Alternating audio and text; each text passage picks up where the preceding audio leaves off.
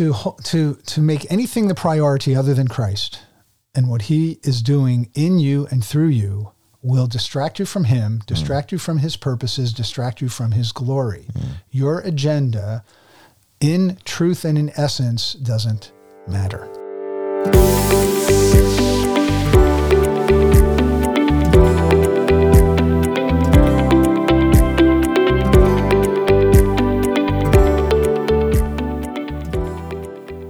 Welcome to this week's episode of the His Hill Podcast. With us today, we have Wayne Weissman. Wayne is a, uh, well, I can say a longtime friend now. We uh, we were together uh, as full time staff members. He at Ravencrest, I at His Hill.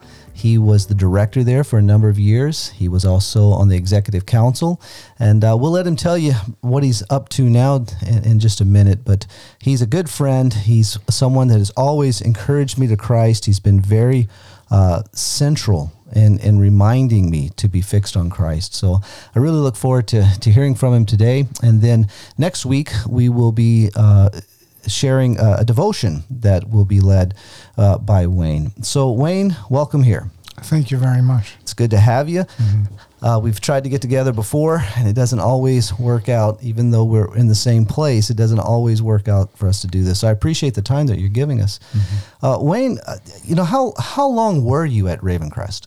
28 years, 28 Yeah. years. And how many of those years were you the director? nine. Nine years. Okay. Um, Wayne, for those that you know, I know a number of our alumni know you. Uh, you you've you've taught here as a guest lecturer for a number of years. Probably, I'm guessing, fifteen. Probably at least 15, I'd say more. Okay, more than that. And now, on occasion, we get to have you a couple of times a year here. And I know the students really appreciate that. They're very encouraged having had you here. And uh, I appreciate you coming and being faithful to, to come every year. Um, for those that don't know you, let's back up and let's just talk about you know your your childhood. Um, then tell us how you came to know Christ, and uh, then we can get into how you ended up being involved in torchbearers, and and then maybe we can move on to what you're doing now, if that's okay. Okay. So, tell us a little bit. Tell us about your childhood. Okay. Well, uh, I can't actually tell you a lot about my childhood because I don't remember much of it, Okay. truthfully.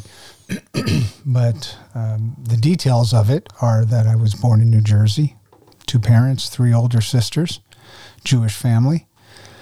And uh, the Jewish blood goes all the way back on both sides as far as we can trace, but we haven't really traced very far. Most of my family history is, um, uh, we, we don't know what it is after my parents, my father's parents came over from Poland, my mother's parents came over from the Ukraine. We know a little bit more about my mother's family, so I can't tell you too much. But I was in New Jersey and I grew up regular uh, suburb lifestyle. But uh, my Jewishness was a big part of my identity. Uh, having gone to Hebrew school for six years, having gotten bar mitzvah at 13 years old, a lot of my friends were Jewish. Truthfully, experiencing some um, mild level persecution because of my Jewishness. So it was kept uh, in front of me pretty consistently.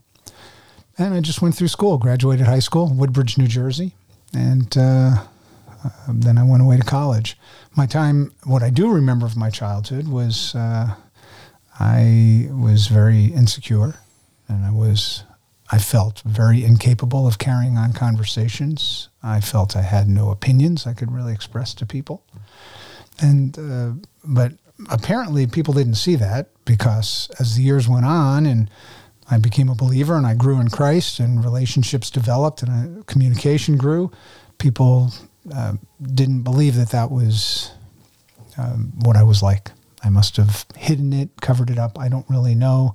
I wasn't aware of doing that, uh, of covering it up, but I know what was going on inside of me. People apparently just didn't see that. Okay. Yeah.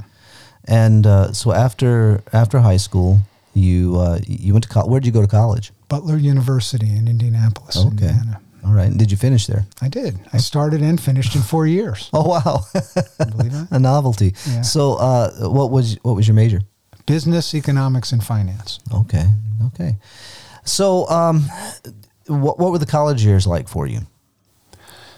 just worse and more intense emotionally, relationally uh, than my high school years, my hmm. middle school years, my grade school years. It seemed like my life was just moving in a painfully down direction. Hmm. W- What, if anything, did you try to rectify this? Oh, boy, that's a good question, Kelly. Rectify. I, I didn't really have, I, I can't be credited with actually thinking through hmm. what to do, how to do. I, I really felt very limited in my thought processes. Okay. And so I don't know that I did anything to rectify it. I floated through and I, you know, I certainly lived life physically and things happened. I went through college and I had relationships with people, but I wouldn't say I had a, um, a deliberate cognitive thought process through my days, months, or even years. Do you recall having any kind of thoughts as, you know, that this could be better or this isn't a great life or anything like that? Oh, I knew it wasn't a great life. It was very painful. Okay. but I didn't know what else to do about it. And I didn't really know what options there were. Okay. Yeah. So, what about after college? What did you do? I graduated college, traveled right after college, and then, excuse me, while I was traveling, I found myself in Los Angeles, uh, San Francisco, actually interviewed for a, a banking job just by the way as I was going, and uh, was uh, given a banking position in a company out of Los An- out of San Francisco, but my office was in Los Angeles. So after college, I moved to Los Angeles. Okay. And uh, yeah, so what did I do? I worked there for was management training comp- uh, position. How long was I there? I don't recall. In total, I was in Los Angeles just over three years, so maybe a year and a half Okay. at the bank.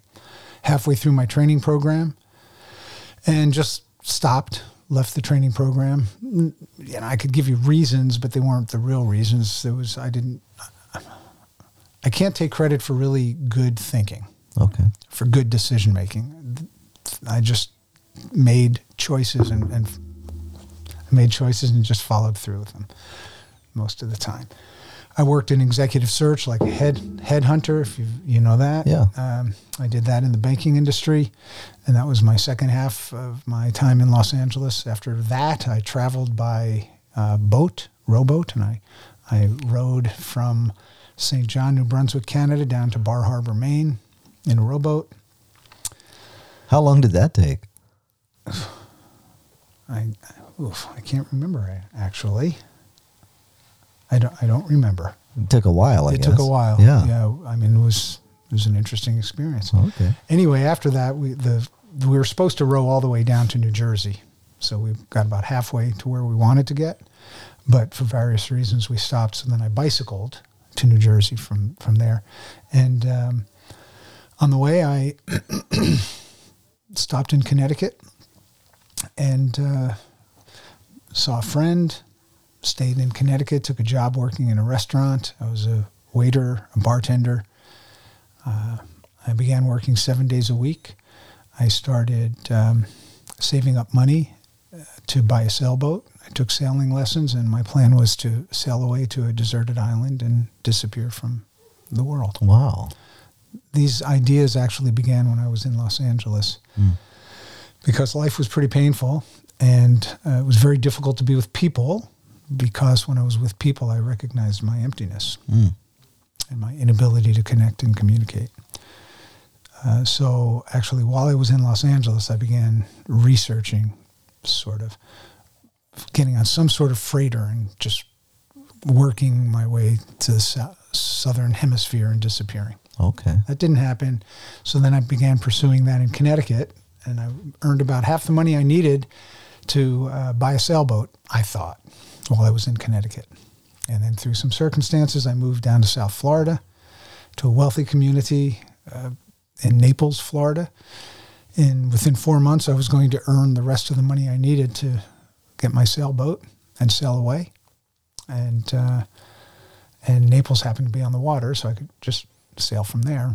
Um, but shortly into my time at this one restaurant, my time down in Naples, I, I joined a cult Okay. and so I didn't get to sail away. How did that happen? What What is the attraction of, of, you know, for you? And I don't know if that would be consistent with anyone that gets involved with a, with a cult, but what was the attraction? What drew you into that? Desperation. Mm.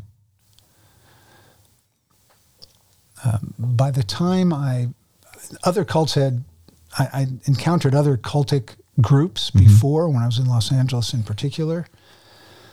And I wouldn't have known they were cults because I didn't know anything. Again, I, I really can't take credit for much clear thinking.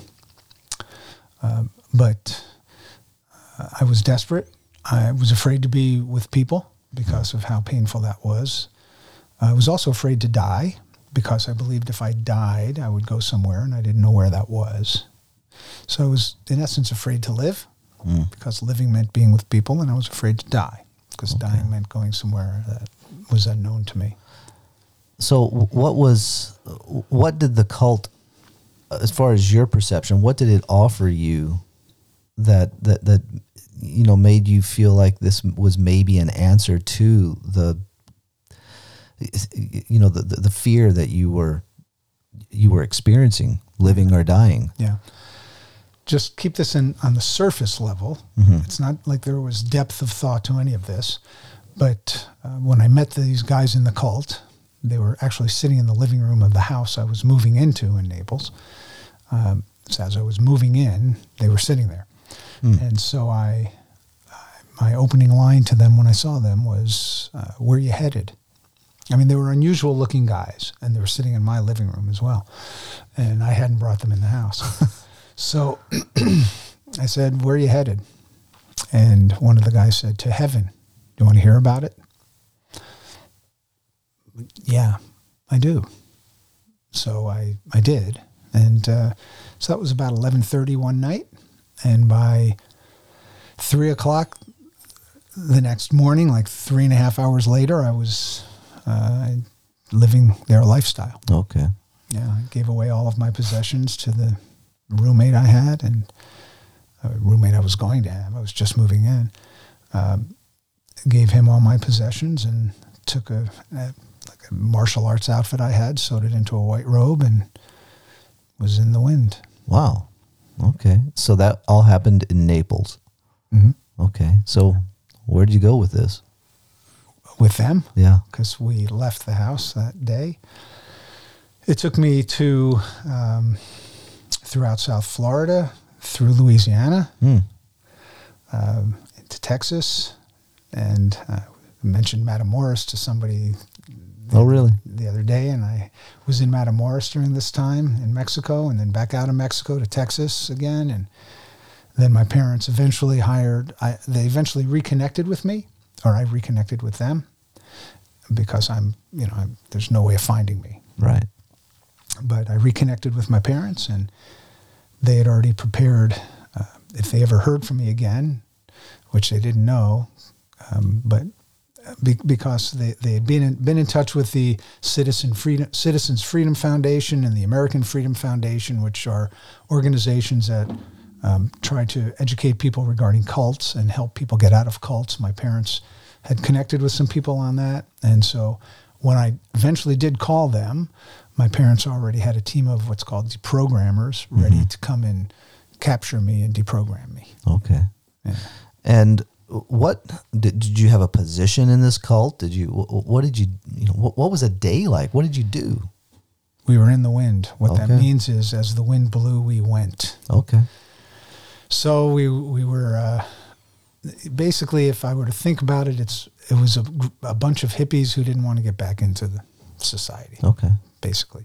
So that's what we were. You know, long hair, beards, barefoot, white robes, just walking, Wow. not hitchhiking, just walking wherever we went.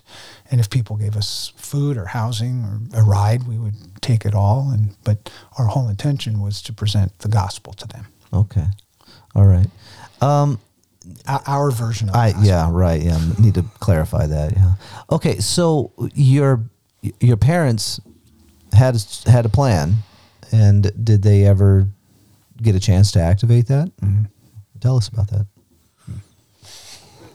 Okay. I was in Brownsville Texas, and uh, I called my parents, and uh, you know, in telling you how this happened, it'll help you understand the group and the mindset or the lack thereof. So, uh, I was in Brownsville. We were staying in a house, and I went to a gas station and used a, a payphone. Some of the lister, listeners Yeah. know what a payphone is. Uh, and I used a payphone and called my parents and said, uh, I don't know what I said, but we talked, and my parents said, We want to come down and see you. They were up in New Jersey. I was in Brownsville, Texas. They said, We want to come down and see. You. No, I was in Pharr, Texas. Okay. P H A R R. I was in Pharr, Texas. And they said, We want to come see you. I said, Okay. I don't know if I'll be here, but you can come. And they said, Well, we don't want to come if you're not there. I said, Well, I can't tell you I'm going to be here. I said, This is the way it is. I'm at a gas station. When I hang up the phone, if I step out, when I step out of this gas station, if a car pulls up and a man in the car says, Get in, I'll get in because I'm in the wind. Mm-hmm. Wherever the wind blows, I go. Okay. So I can't tell you I'll be here, but you're welcome to come. So they did. They came the next day, and uh, I was still there. Mm. And they came to the house, and I got in their rental car, and uh, everything's got a story to it, Kelly. But uh, ultimately, they got me to. Uh, they brought me to a, a motel in Brownsville, where there was a team of deprogrammers. Actually, one of the deprogrammers took over the car my father was driving. We stopped on the side of the road, and they made a quick change while I was sitting there with two guards sitting next to me. They all just. My father pulled over, doors open, guys got in, and we drove away. Wow. Yeah. So uh, they took me to a, a Now you're telling this very calmly, which is per, anybody that knows you. That's pretty much how you you are. But I got to ask, was this an intense thing that's going on here? Or are you just going along for the ride? Okay. Good question. Really, to help people understand this group and me understand it as well. There was um, there were two key words in the group that you had to really get a handle on, and those two words were "don't think." Oh wow. Okay. Now I felt like I was already a specialist in not think. so it should. Be, the truth is, you can't not think, Mm. but don't think. Okay. And I got reprimanded in the group if they saw me thinking. Wow. And I would say, I was thinking, brother. And yeah, I'd get yelled at. So don't think. Now, with the don't think my mentality comes the whatever mindset. Oh, whatever. right? Okay. I'm not a big fan of whatever now, but comes the whatever mindset. So whatever happens, well, whatever, whatever. So the the way these guys got into the car, and you know, in essence, it's a kidnapping. Um, but my parents are uh, in charge of it, in charge of what's happening. Um, um, when it when it occurred, I uh, I thought, well, whatever Wow. whatever. These were these were very big men, and the man driving the car wasn't my father now. And so I could tell all the stories and the parts to it, but it's just not that necessary to take that much time, I guess. Um, but I wasn't really affected emotionally because whatever, whatever. And it's good for these people because now they get to hear the gospel. Mm. So it's good for them that they're doing this to me because they get to hear the gospel. Okay. So where'd they take you? Took me to a motel in Brownsville, Texas. Okay. Kept me there for four days. And their goal was to get me out of my white robe to put on clothing like we're wearing now. Um, and after four days, and they're trying to convince me that the man I believe in isn't Jesus Christ. Okay. Because he said he was. Oh, wow. I never met him actually, but he said he was Jesus Christ. Okay. So um, after four days, I said, okay, all right, I'll uh, do whatever you want. Oh wow. But they hadn't, nothing had changed inside of me. Okay. In fact, I was worse off because I was already empty and I was already uh, controlled by fear. But then I'd given everything I was to the cult as best I knew how. And now they've sucked that out from the inside. So I, there wasn't much left of me. Wow. Yeah. And then I went to a, a cult rehabilitation center in Iowa City, Iowa, and stayed there for two weeks. And then they were bringing in another. I'm Jewish, right? So they're bringing in a, another Jewish guy that they'd gotten out of a different cult. Actually, I don't think it was a cult, but I didn't know that at the time. And they brought him in, and they asked me if I could stay to help him for his two weeks. I, they thought I had it together, I guess. I don't know. And so I did. So I ended up staying a month there. Yeah. And then I went back, and my parents were still in New Jersey, and I stayed with them for the summer. And I was going to try to disappear again.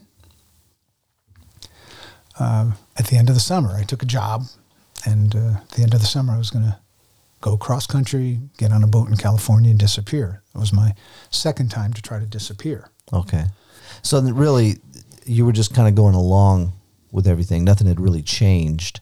Your thinking had not changed. No.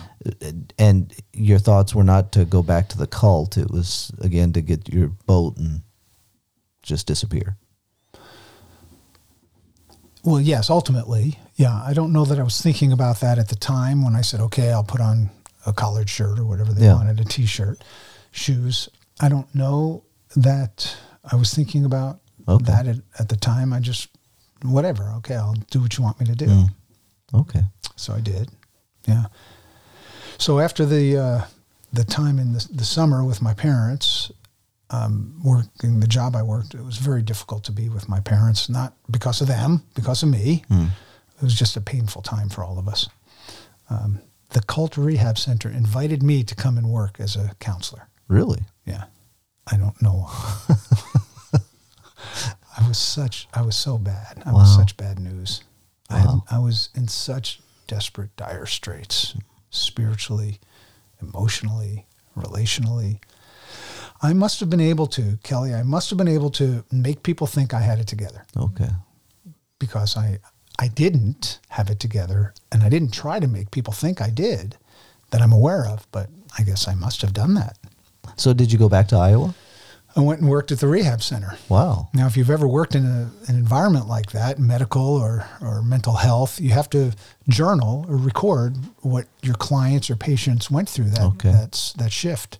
So I'd sit down and I'd have to write about all the clients we had, and I had nothing to say because I was sicker than they were. Mm. And every day I'd have to go through that, and it was just really difficult, really Wow. painful Wow. until the end of four months. No, uh, I don't remember now how long it was. A little less than a year. Yeah, a little less than a year. I um, I said, okay, I just have to leave.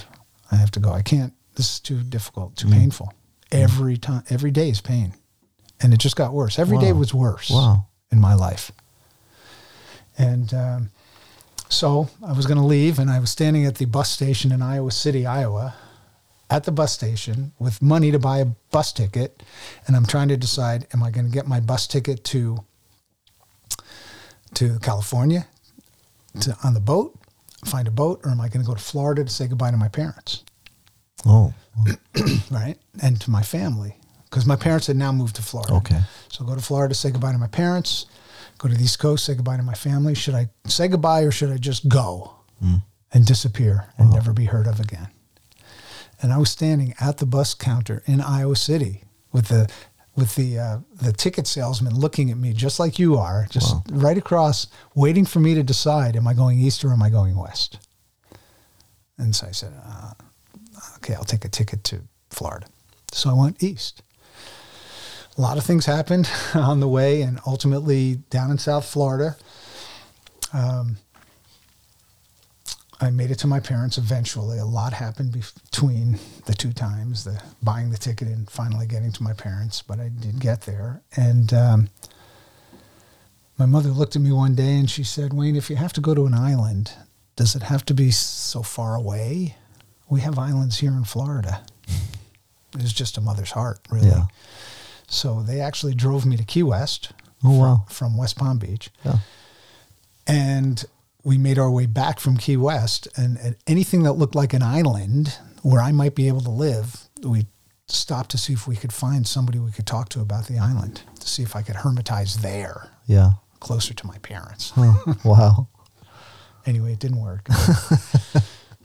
so I left, said goodbye. Never going to see me again, and I'm sorry.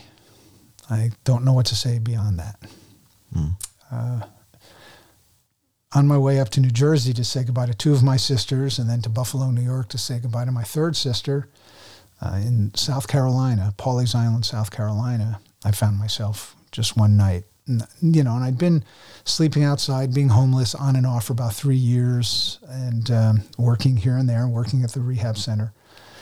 And so this one Friday evening, it was raining, and I was in South Carolina, Pawleys Island, and I didn't want to sleep outside. And while I was in the cult, I'd learned that you can live off of a church, right? Oh, okay. Just go. They usually have food pantries or whatever they called it. I didn't really even know what a church was yet. Remember, I'm I grew up in a synagogue, Right. not in a church. I didn't know. And uh, but but I knew I, I could live off of them because I learned that. So I asked somebody who was near me where a church was, and there are, again many parts to this story. But bottom line, I went to a church called Pawleys Island Baptist Church, and there was a. I walked in the door, and I was a very strange looking person. Now, Kelly, you may think I'm strange looking now, but I was really strange looking then. and uh, um, you know, and you would think, not that I knew what uh, it was a Southern Baptist, Southern church, probably a little more conservative than the way I looked. And I walked in and ultimately just burst into the pastor's office. I wasn't trying to, that's just Right. what happened. And we met each other in that way where you just kind of, you're face to face without planning it. Oh, there Yeah, you are. you yeah. know. That's how we met. Wow. And he looked at me. He looked in my eyes. He didn't look at my appearance. He didn't do an up and down on my body or Wow. I was very strange looking. My clothes were weird. Everything about me was weird. I was wet visually. I was weird. He didn't he looked in my eyes. Mm.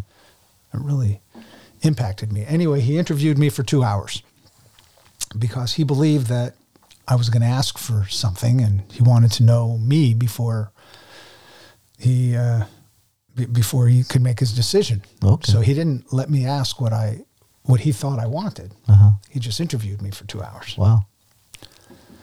Uh, he thought I was going to ask for money, which I wasn't, but that's what he thought. He needed my character before he could answer that question. Mm. So he interviewed me for two hours. This man. The first ten minutes of the interview, he told me about a Bible school in the mountains of Estes Park overlooking a glacier lake. Really? Never mentioned it again. Just in the first ten minutes, I didn't even know. I didn't know what a Bible school was. I didn't know what the Bible was. Oh, okay. And he never mentioned it again, other than he said at that time his sister and brother in law direct the school. Oh, really? Mm-hmm. Okay. So I stay. I was going to spend the night. At the end of the two hours, he said, "What do you, What would you like?" I said, "Place to sleep and maybe dinner." He said, "You can stay back in this room, and dinner's in twenty minutes upstairs." So I stayed a week. That was a Friday evening. Following Wednesday, I wandered out to the Atlantic Ocean. This man, his name is Bob. Bob, can I say names? Sure. Go ahead. I can. Yeah. Last names even. Yeah. Go right ahead. Bob Barrows. Okay. and uh, he um, he gave me so much time. He didn't have time. Young father leading a church. He gave me so much time. I can't remember anything we talked about. Even then, I couldn't. I didn't need the words. I guess it was just the Lord at work. I didn't know that. That was a Friday night I arrived. The following Wednesday, I wandered out into the Atlantic Ocean, threw my hands up in the air, and said, "Okay." Oh, wow. And that's how I came to faith. Wow. Wow. Now I was alive. Mm. and I knew it. And God made it very clear right away and then repeatedly over the next few days. Mm. You- You're now alive. Mm. You've found the truth. Wow. And so, without, I can fill in the details, more details, but just something I want to tell the people who may be listening is that um, from that moment when I knew that I'd found the truth, um, I've not turned back. I've not looked back. I've not hesitated back. Mm. And the only reason I say that is because I want people to know it's possible. Mm. I mean, I've been in torchbearers a long time. I was, I still am really. We're sitting at a torchbearer center doing this. Right. So um, I've seen people who turn back. Mm. We Now, don't need, how how old were you at this time? 27. Twenty seven. We don't need to turn back. Mm. If you stay in Christ, it's just always forward in Him. Mm. And uh, by God's grace, that's what's happened for me. So anyway, I continued on up, saw my sisters, and didn't say goodbye. I don't know what I was saying, but I didn't say goodbye. anyway, uh, when Bob, in that first 10 minutes, told me about this Bible school, he said Estes Park, Colorado, overlooking a glacier lake. If you're ever in Boulder, you're near Estes Park. I didn't know Boulder. I had no intention of being in Boulder. Two weeks later, I was sitting in Boulder, Colorado, Wow. under no control of my own. I didn't have a car. I wasn't organizing my travel. Sitting in Boulder, somebody put a map in front of me to ask, well, should we go this way or that way? And when I opened the map, my eyes went straight to Estes Park. Okay. Yeah. Estes Park does not have big print on most maps. my eyes went straight to Estes Park. I said, Estes Park. I'm in Boulder. Bob, Bible school. I was two weeks old in Christ. Uh-huh. I went to another payphone called Bob. I said, Bob, what do I, what, what? What do I do? He said, Well, I don't really know where the Bible school is. I've been there once. Just make your way to Estes Park and find the school. So I did. Walked in Ju- uh, June 3rd, 1983, and left May 31st, 2011. So you you were going you weren't sure what you were going for, but you ended up being a student, right? no, No. no. I, I arrived on the first day of the first Upward Bound program for Ravencrest. Okay. Upward Bound being outdoor leadership training with Christ as the center Yeah. of it all. I arrived the first day of the first one, I think your roommate was a friend of mine. John. Yeah, John, that I had grown I up I just with. heard from him, by Oh, the way. did you? I did. Oh, great. Yeah. So now, th- tell us a little bit. Now, I remember you telling one time just what your appearance was like when you showed up at Ravencrest.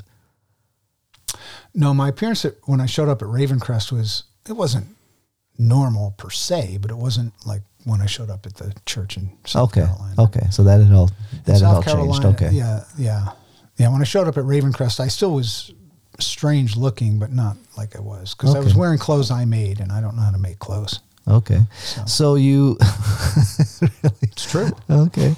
So you showed up, uh, not really knowing what you were going to do there. So what did you end up doing at Ravencrest? I stayed a day at a time for six weeks. Okay. For the six weeks of the program, a few, a couple of weeks, it was for three or four days because we went out camping. I, I joined the Upward Bound program. Hmm.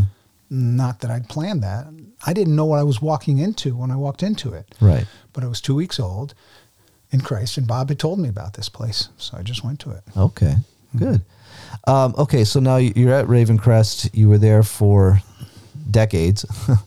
what um, uh, you know? What did the Lord do in your heart while you were there? Anything he wanted. Mm. I I just didn't want to obstruct. Okay. Yeah, Now you met Patty while you were there. I did. Yeah. Tell us about that. How'd you meet? Well, Patty came as a student in uh, 1985. So I was on staff, started in 83. I eventually joined staff, obviously, is what happened. And um that was in 83. In August of 85, Patty Walsh came into the office at Ravencrest, um, so eager to come to Bible school in September. And, um, you know, she was, she'd been a nurse for nine years and she was just wanting to get some Bible education and go serve somewhere in a needy part of the world. And she walked into the office. Now, having been there a couple of years, uh, I had I'd made a decision in my own life. It wasn't a staff policy, but I had a decision in my own life that I would not get involved with any of the girl students. I would keep my distance from the girl students. Okay. Um, not that they'd be interested in being near me, but I, that was my decision. And uh, Patty walked into the office, and the secretary at the time was Kristen, and she jumped up from her chair because she knew Patty was coming just to see the school a month early, and she was excited because Kristen is just excited, lovely, and she greeted Patty, said Patty, and then brought Patty, and I looked up and I saw Patty when Kristen did that, and I was, I was immediately uh, taken Okay. just by looking at her. And I then said, Remember your policy, Wayne. I said that to myself.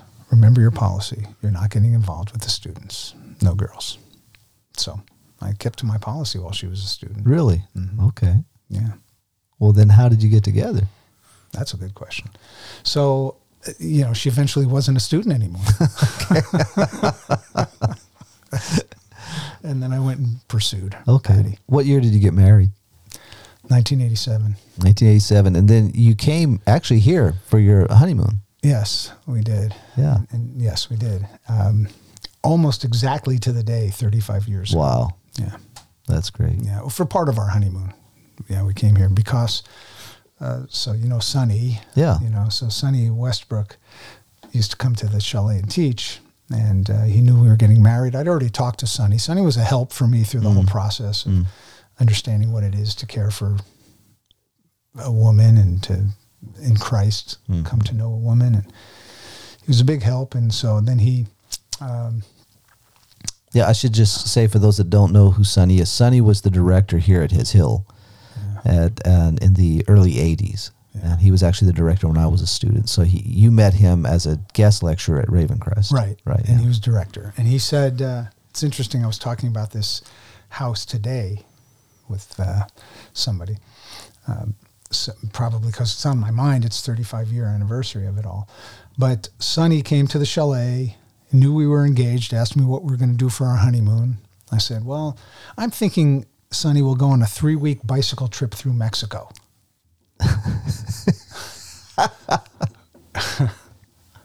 I can see Sonny's. I can see the wheels turning. you know, he's very kind. Yes, right? very. Always very kind. And he looked at me and he said, So, uh, Wayne, is there any stress on a bicycle trip? I said, Oh, yeah, Sonny, there can be a lot of stress. You know, where are you going to sleep? Where are you going to get food? You know, it's cold weather, it's raining. He said, You don't want any stress on your honeymoon. he said, Come to the hill. We've got a place called Casa Roca, and you and Patty can just stay up there. That's great.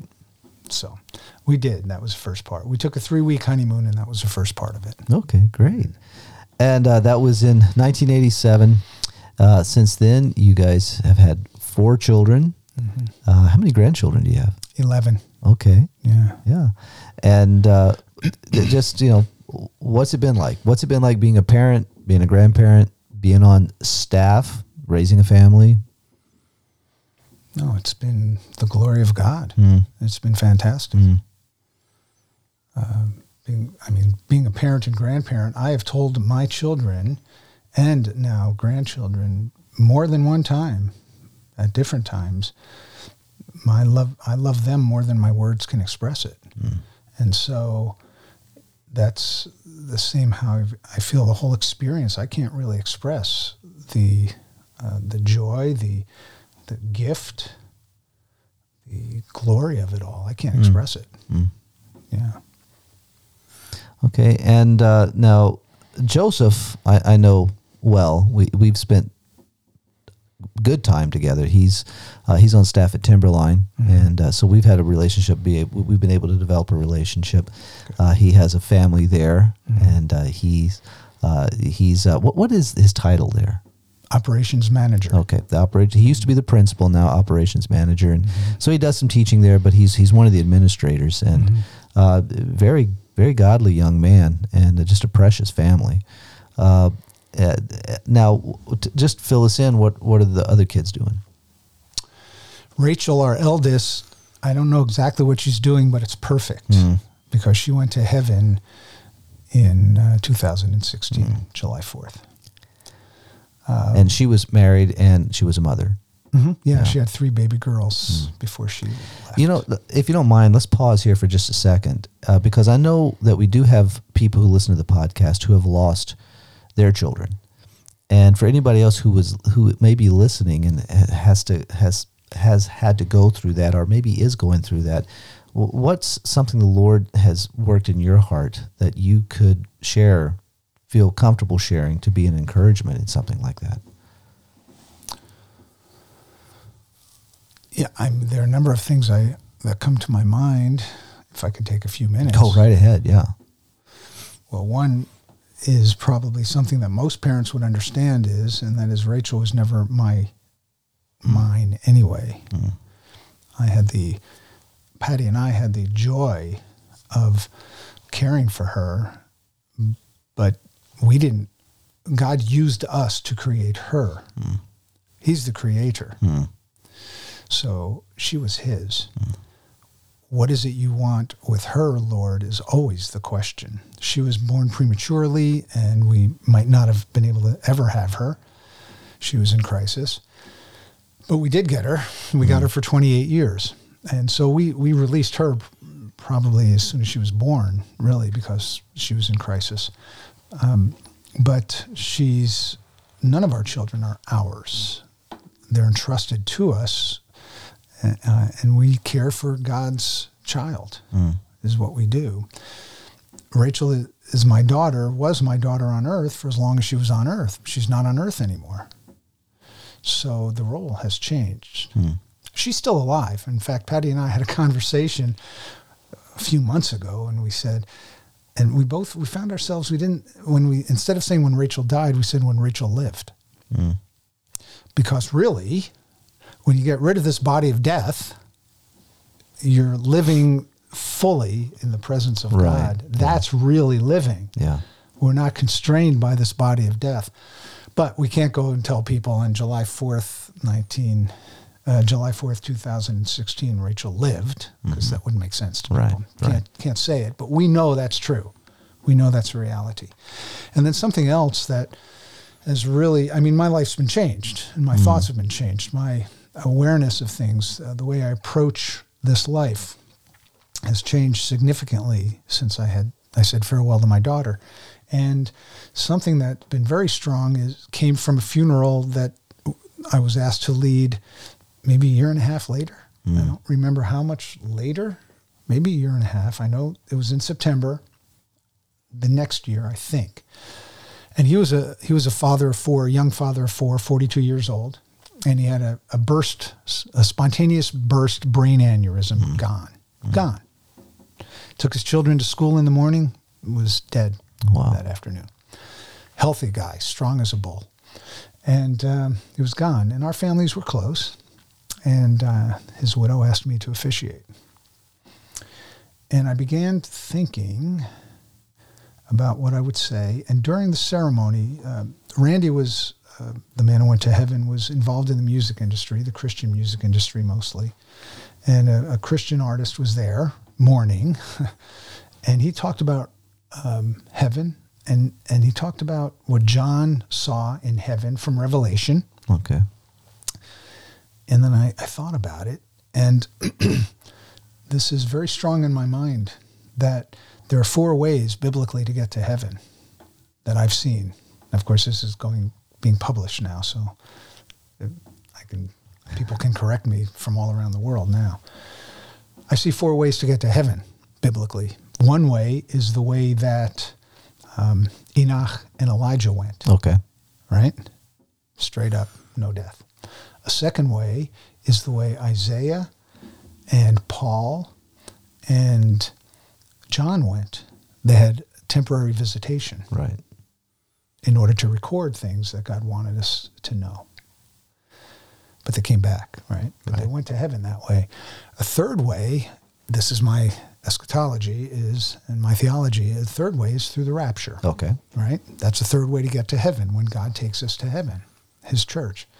And the fourth way is, is death of these bodies. Those are the four ways I see to get to heaven, Okay. right? Well, I, I want to go to heaven. From, unless the rapture occurs, I, d- I'm, I doubt I'm going to go the other two ways, the way Enoch went and the way Elijah went, and and the way Isaiah went for the temporary visit. I doubt I'm going to go that way. Could. I expect I'm going to die physically. Okay. The goal of the result of that is I, I go to heaven. Hmm. And what's wrong with that? Right. So uh, that didn't actually come from Rachel, my daughter, but my mind was very, you know, I think about her daily and think about life and death issues daily now. But it came from that funeral of, of Randy because instant death for him, totally unexpected. But that's how God chose to take Randy to heaven. Mm. Yes, difficult for his wife and four children who remained, but um, that's how we got to heaven. Yeah, and I appreciate you saying that because I, I do. it's been my observation, you know, experientially, but also watching others that we don't, we, we don't, you know, there, there's an expression says that we're, you know, we're so heavenly minded, we're no earthly good. Well, I, I've kind of changed my thinking on that. I don't think we're any earthly good unless we're heavenly minded. You know, uh, you know, it's, you know, this is this is our temporary home. Scripture's clear about that. Mm-hmm. We're not citizens here. Our citizenship is in heaven, mm-hmm. as if we're believers. Mm-hmm. And I think we should be encouraging one another to be thinking this way.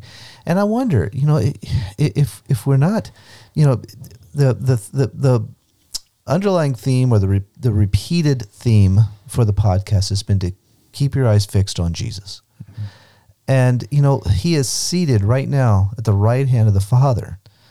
And, you know, I, I, we need to encourage one another. I think the book of Hebrews even does that. It encourage it tells us, he tells us to encourage one another daily to be thinking like this. You know, and I wonder if we're not I, I'm convinced that if we're fixed on Jesus and we are heavenly minded, then there's there's really no room to be controlled by fear here now. And from the correspondence that I'm receiving from alumni and others that listen to the podcast, is this is something we need to be reminding each other of. You know, things that are going on in the world right now, the last couple of years, has you know, it's it's brought to surface, you know, within the church a lot of fear, and I, I feel like that's that's what's happening. The fear is a reality because we're not fixed on Jesus. We're not heavenly minded. And so I appreciate you, you know, being open about that, talking about these things that uh, we, we do, you know, this, this, our home is not here. And we, we need to remember that. We need to, we need to remind each other of that. Um, but I, I do appreciate you, you know, being willing to let us go there. Um, but what about uh, what about the other two kids? What are they up to? Celia is married to Darius. They live in Fort Collins, Colorado. They have uh, three children, and um, just serving the Lord. Yeah. Darius works, and Celia cares for the children. Avi married Sadie back in uh, November. So okay. two two and a half months married now. And uh, Avi works in marketing. Darius works in marketing. Avi works in marketing mm. as well. That's yeah. great. So all the kids are believers. Yeah. They're all walking with the Lord. And that's yeah. that's really neat. Mm-hmm. Um, now you ended up leaving Ravencrest what year? 2011. 2011. Yeah. And so what's going on now? What are you what are you involved in? All right. Well, when uh, I've um, I've never really appreciated the statement "too earthly, too heavenly minded to be any earthly good." So I understand what you're saying. And then you went you went on to talk about citizenship, and I definitely see my primary citizenship as heaven. Um, you know, Earth is America. You know, that's secondary mm. citizenship. Uh, it's real, but it's secondary. Right. So back in when I was a boy 14 years old, being so Jewish, I didn't really know what I didn't know much about Israel, but I knew I was connected to it somehow. But I couldn't tell you how. Okay. Didn't understand it. And then I began to understand it once I came to Christ, what it was to be a Jew and what it was to be Israel. And then when Patty and I had been married, Rachel was maybe a year, nine months, a year old. We started investigating moving to Israel because as a Jew, you need one Jewish grandparent, you can claim citizenship to the country. That's why modern Israel exists. Oh, wow. Okay. Modern Israel exists so the Jews who've been scattered um, since AD 70, mm. more or less, uh, so the Jews who've been scattered can come back to the land. You see, a Jew, Israel is a nation. Doesn't matter where you're born. You're you're of the nation of Israel. Okay, it's a nation, has a land, um, but now, again, but for Israel, that, that the land is part of the identity and definition. But it didn't matter if you're born in, in Brazil, um, Spain, or um, Texas. If you're Jewish, Israel is your homeland, and the government knew that back in 1948, and said if you have one Jewish grandparent, one Jewish grandparent, you can come home. And Wow. claim three week process, and you're a citizen. Wow. Three weeks. I have four Jewish grandparents. That's uh, plenty. um, so when uh, when Rachel was a, a little one, we investigated moving to Israel. Okay. But apparently it wasn't the Lord's time, so we stayed at the chalet for about another 25 years. And our last five years in earnest, we were thinking, when will we go to Israel? Well, I knew we could go to Israel when the Lord released us from Ravencrest. When was the Lord going to release us from Ravencrest? That we didn't know. And it was up to him. But I would tell Patty, when he releases us, I'll know. And I hmm. did. It was very clear. So the day he released us is the day I resigned from Ravencrest, from the from Torchbearers International, from whatever other boards I was on. Th- that day, I resigned because we were now released to move to Israel. Okay. And um, um, but the sh- the board of Ravencrest uh, asked kindly for us to stay and finish the one more school year, which was just worked really well. We moved to Israel after that. We went and applied for citizenship to Israel. Three weeks later, we went. To, we moved to Israel. We got rid of almost everything we owned, Wow. almost every possession we just gave away. We moved to Israel in December of 2011, submitted our application for citizenship with um, nine documents to evidence my Jewishness. And uh, three weeks later, we went back to the office of ministry, interior, and uh, to see if we'd been granted citizenship to get claim citizenship. And they said, no, you've been denied. Oh wow. So that's that's it. So on the heels of that, though, that same we, we walked from that office and sat on some stairs outside the office, and Patty, for some reason, just looked at me and said, "Well, maybe, maybe the Lord wants to just send you around the world and teach as a Jew." I wasn't doing that. That wasn't part of my life. I'd done a little, that's exactly what happened. So until the world closed down a couple of years ago, I was spending about 75% of my time traveling various parts of the world teaching Wow. the Bible. The, I would never emphasize or, or um, um, um, push the Jewishness, but the truth is, Kelly, wherever I went, without me telling people I was Jewish, they would tell me I'm Jewish. Really? Yeah. So the Lord continues to use it. Wow. It's not my agenda. It's his. I mean, even my Jewishness is my earthly citizenship, right? I'm not sure what that'll look like in the heavenly kingdom. Uh, I'll find out some eternal Yeah. day. Um, so I've I traveled and I taught the scriptures so people would know the living Savior. Teach the scriptures in their context and in truth, and so people would know Christ that Christ's alive. So that's what we did. So what I did. The world shut down, so I don't do it as much as I did, um, and I stay in the states. And Torchbearer Centers in the states kindly invite me to come, so I'm here. Great. now. That's great. That's what I've been doing. And you've you've been here twice this year. Yeah. Yeah, that's great. That's that's a that's a, a, a benefit for us. Um, so in in closing uh, this this episode, you know, we have not only alumni from His Hill that listen to the podcast, but we have alumni from other centers that are listening, as well as people who really have never had anything to do with torchbearers. But um, I'm thinking right now, those who have been a part of Torchbearers, they've been students, maybe they've been on staff, and they're they're they're no longer there. They're they're doing something else. And I'm just wondering if you have any words of encouragement to them, because the, the reason I ask that, and, and you'll understand this, that w- when you've been a part of a torchbearer center, when you've been a part of the, the fellowship of torchbearers, it, it's a very intense thing Uh, you know, there's the, the, the centers, you know, like like Ravencrest His Hill. We have very similar programs with Bible school. You're with, you know, the student body and the staff are together for nine months. It's it's it's a discipleship program as well. And, you know, we're all living in the, on the same property. We're in, you know, the students are in our homes, and we get to know them really well.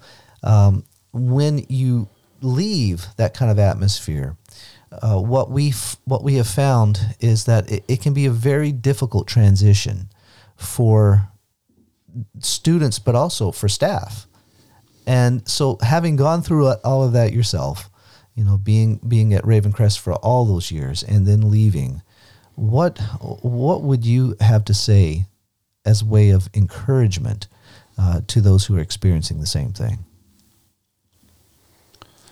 This morning for staff meeting, I was uh, privileged to be able to lead the staff in a devotion. And um, part of the devotion was just addressing the idea that our physical, our identity, our circumstances on earth do not, um, um, should not obstruct our relationships in Christ. Hmm.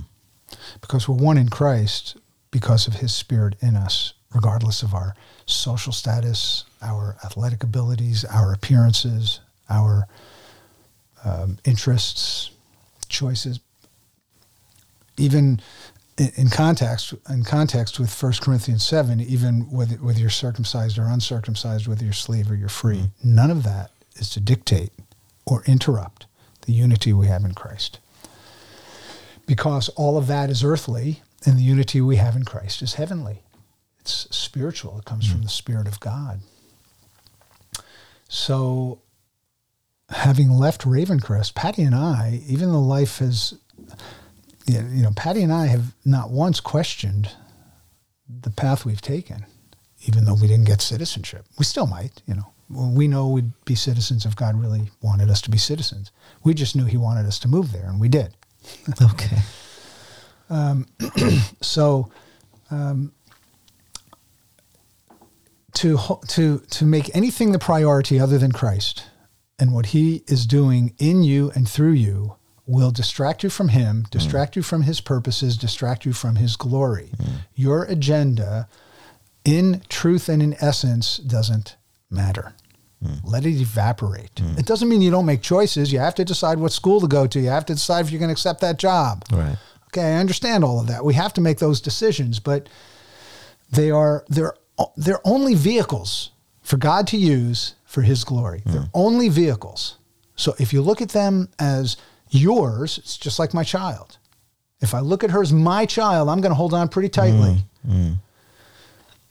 If, if you look at that car that is now wrecked, if you look at that job that you've now lost, if you look at that, that stock that just took a dive as yours, then you're you're going to make decisions based on those particular circumstances and events, okay. and that's not to dictate life. Right. They're never to. They're, those are vehicles, and if God chooses to wreck the vehicle, not that I'd blame Him for a car accident, but if the vehicle gets wrecked, let God use it. Mm. What what else is there to do?